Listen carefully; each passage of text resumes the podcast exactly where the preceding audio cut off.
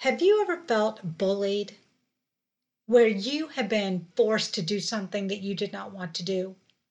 Take aside a project at work that has to get done, or a task at home that you have to do regardless, but has some person infringed their viewpoint onto you and coerced you to do something that you did not want to do because it went against everything that you knew was right, and quite frankly, it hurt your feelings to have to do it and be spoken to in that way. Our children feel the same way. So let's discuss this in this episode of EduMe.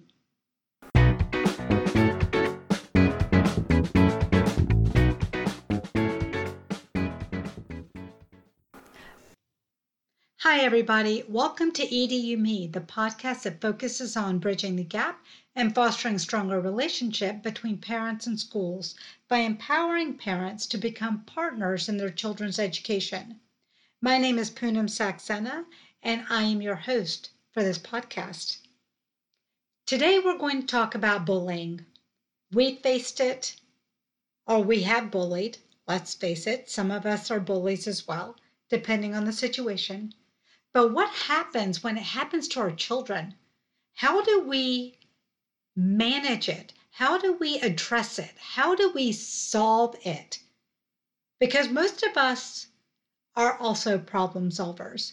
We want to figure it out. We want to figure it out now, and we want our child to be happy. If you're nodding along, you get it, right? So how are we going to do this? Got a couple of strategies for you that I think might be helpful in how you approach your child being bullied. I'm talking about it from that perspective right now. You, the parent, needs to sit down and have a talk with your child.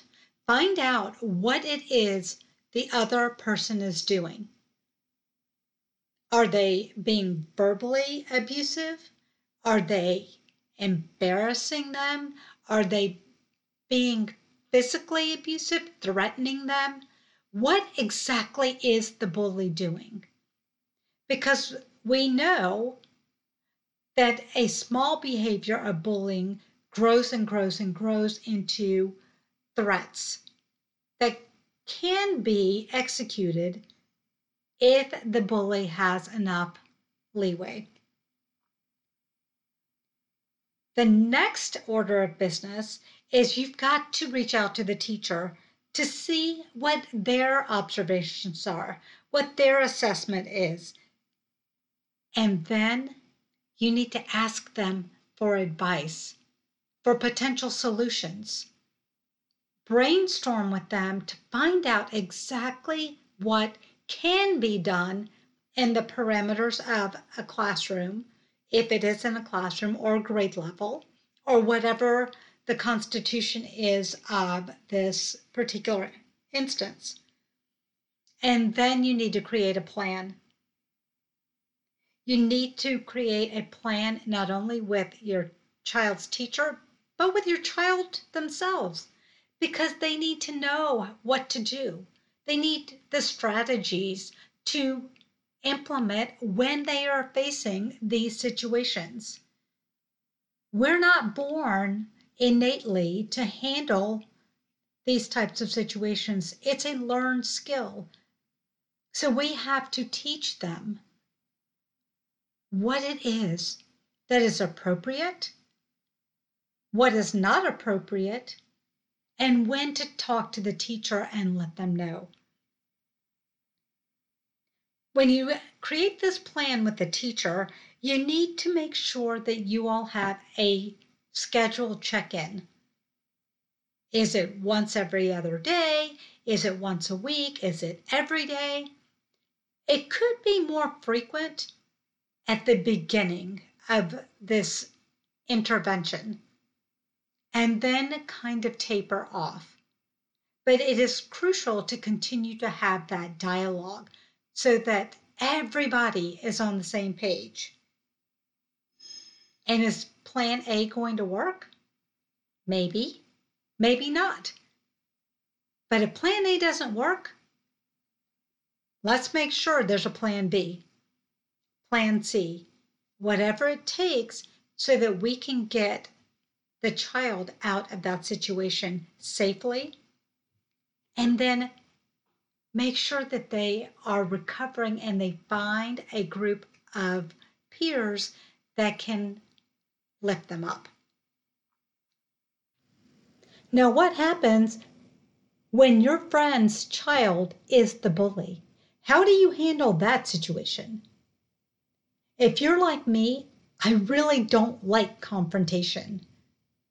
Now, my kids and my husband may disagree, but out in the real world, I really don't.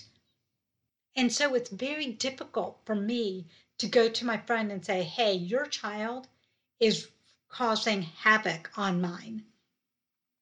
But what you can do is you can go to the teacher and let them know that, hey, this is a delicate situation. This is my friend's child, and we need to handle this with kid gloves. We need to find a solution, but we also need to be respectful of the feelings of this mother. This parent, I should say, not mother. Now, what happens if your child is the bully? Whew. It's going to require a lot of conversation.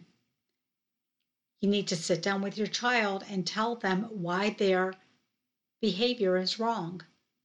I always find role reversal very helpful in these situations, because when you put your child in the other child's shoes, they seem to grasp that it's really not appropriate. So keep that in mind. Role reversal's important in these types of situations. You also need to ensure that your child is modifying their behavior. And then the ultimate thing that I recommend is that they write, physically write on paper, not an email, not a text,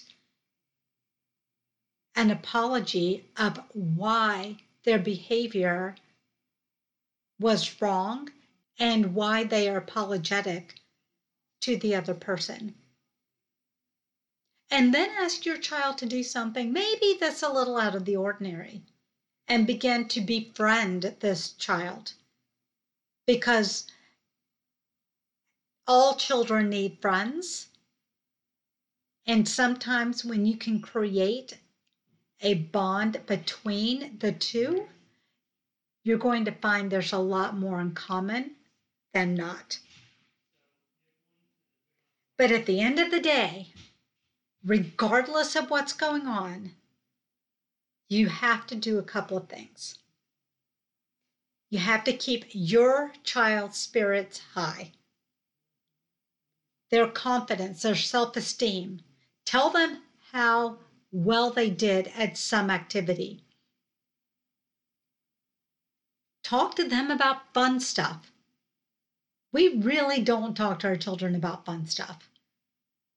So let's talk about something funny that happened that day, or a parent joke that you can share that will get them to laugh or at least smirk at you. Find things that you guys can do together. Doesn't have to cost a lot.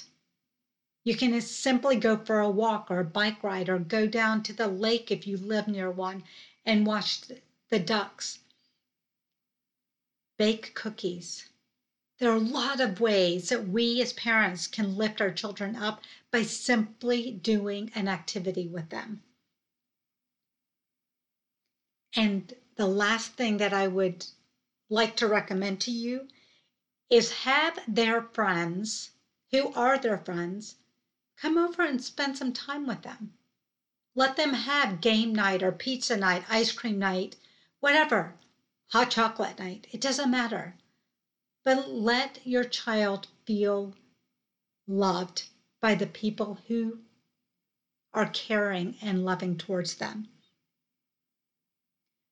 Bullying is not going to end today, but we certainly can bring about a conversation where both sides can talk and find common ground that is mutually respectful of each other.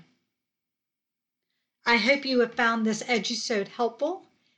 Please be sure to check out my book, Parent Power: Navigate School and Beyond, available on Amazon, and also check out my TEDx talk on YouTube called The Key to Enhancing Student Success.